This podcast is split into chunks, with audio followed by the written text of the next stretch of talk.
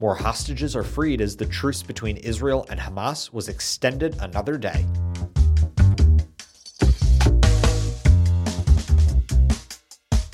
Produced by Defense News and Military Times, this is the Early Bird Brief. Each morning, we bring you the defense and national security news of the day. We have seen uh, over the last week the very positive development of hostages coming home, being reunited with their families, and that should continue today.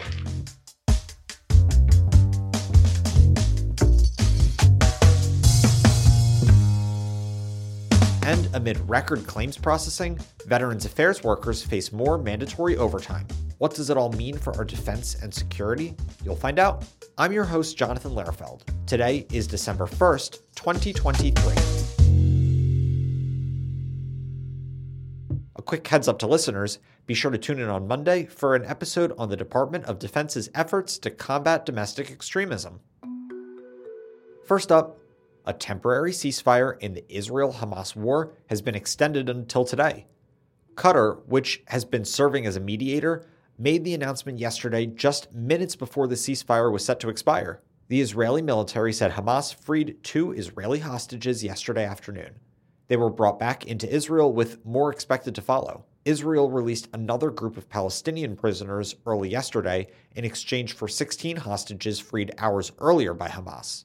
U.S. Secretary of State Antony Blinken, meeting with Israel's president in Tel Aviv, said he's pressing for a longer extension of the truce and the release of more hostages. We have seen uh, over the last week the very positive development of hostages coming home, being reunited with their families, and that should continue today.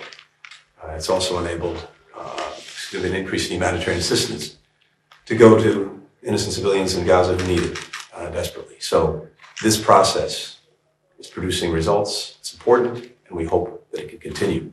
Israel had agreed to extend the truce by one day for every 10 militant held hostages who are freed. The ceasefire has paused the deadliest fighting between Israel and Palestinians in decades. It began November 24th. It was originally set to expire on Monday. Israel has vowed to resume the war in an effort to end Hamas's 16 year rule of Gaza but it's facing mounting international pressure to spare southern Gaza a devastating ground offensive like the one that has demolished much of the north. Roughly 240 hostages were captured by Hamas in its October 7th attack in southern Israel that ignited the war. More than 13,300 Palestinians have been killed since the war began, according to the Hamas controlled health ministry in Gaza. It doesn't differentiate between civilians and combatants. About 1,200 people have been killed in Israel, mostly during the initial incursion by Hamas.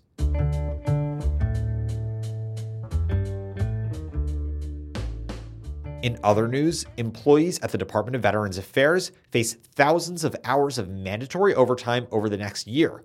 It comes even as the agency has processed a record number of benefits claims. Military Times Capitol Hill Bureau Chief Leo Shane III sits down with us on the episode today. So, Leo, for listeners who don't know, could you tell us what the VA claims backlog is and why they should care about it? Yeah, we've been tracking this for a number of years. These are the number of disability claims that are taking four or more months to process. So basically, that comes down to how long veterans have to wait when they file a claim. And these, these claims can be several hundred, several thousand dollars a month. So this is a big financial deal for veterans who are filing.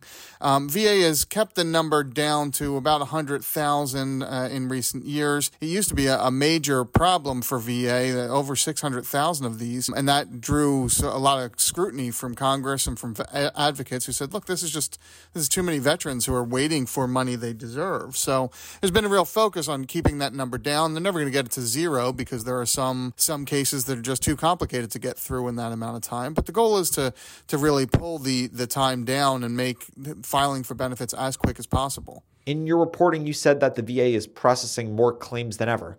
So, is this backlog going down? And could you tell us where such a large backlog came from? Yeah, so VA uh, announced yesterday that they've they've really pushed their processing to a whole new level before the start of this fiscal year, which was October first. Only three times their staff had processed nine thousand cases uh, in a single day. Um, since the start of this fiscal year, they've done that eighteen times. So they're really looking at processing more cases, pushing more things through. Unfortunately, the backlog just keeps going up. Um, you know, a lot of this originates from the PACT Act Act. This is the new toxic exposure legislation that, that was signed into law in August 2022. Really expands the amount of uh, benefits folks can get for burn pit injuries, Agent Orange injuries, all sorts of military toxic exposure injuries. So, and when this passed, VA warned, look, we're, we're going to see the backlog go up. It's going to take longer to process these claims.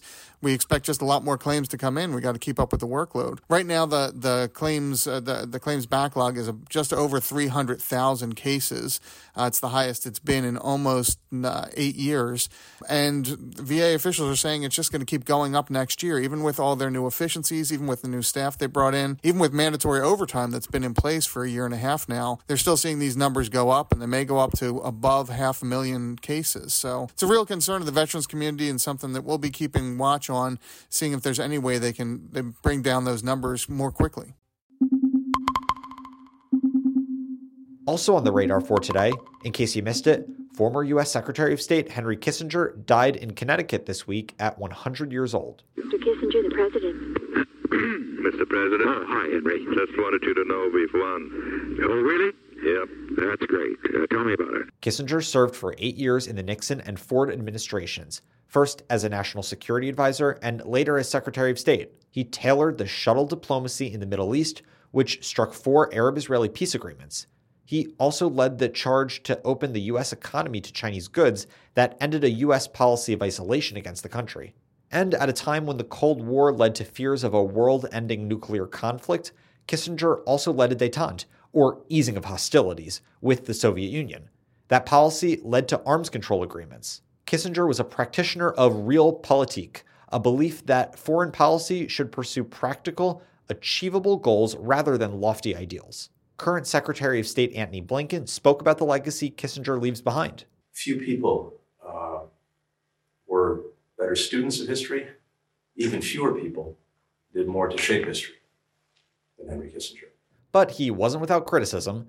After leaving government service, Kissinger came under more scrutiny. He was denounced on college campuses for the bombing campaign in Cambodia in 1970.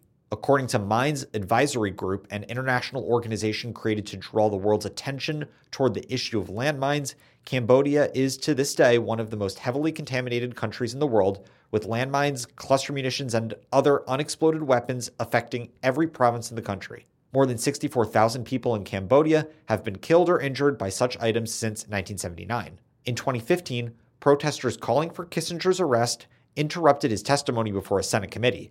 Some critics have called him a war criminal. And now, here are some other stories that we're hearing chirps about. An update from Japan the Japanese government has suspended its Osprey flights. The move comes one day after a U.S. Air Force Osprey crashed off the Japanese coast, killing at least one of the eight crew members on board. USA Today reported that senior military leaders are investigating allegations of alcohol consumption at the North American Aerospace Defense Command headquarters. Separately, NORAD's annual Santa tracker is supposed to come back online today. And CNN is reporting that for nearly a decade, Coast Guard leaders concealed a report exposing racism, discrimination, and sexual assault across the agency. According to CNN, the report's findings are similar to those of another investigation into sexual assaults at the Coast Guard Academy. And on this day in history, in 1862, President Abraham Lincoln delivered a message to Congress where he discussed the North's efforts in the Civil War. It came after the bloody battle at Antietam in Maryland and just after he issued the preliminary Emancipation Proclamation.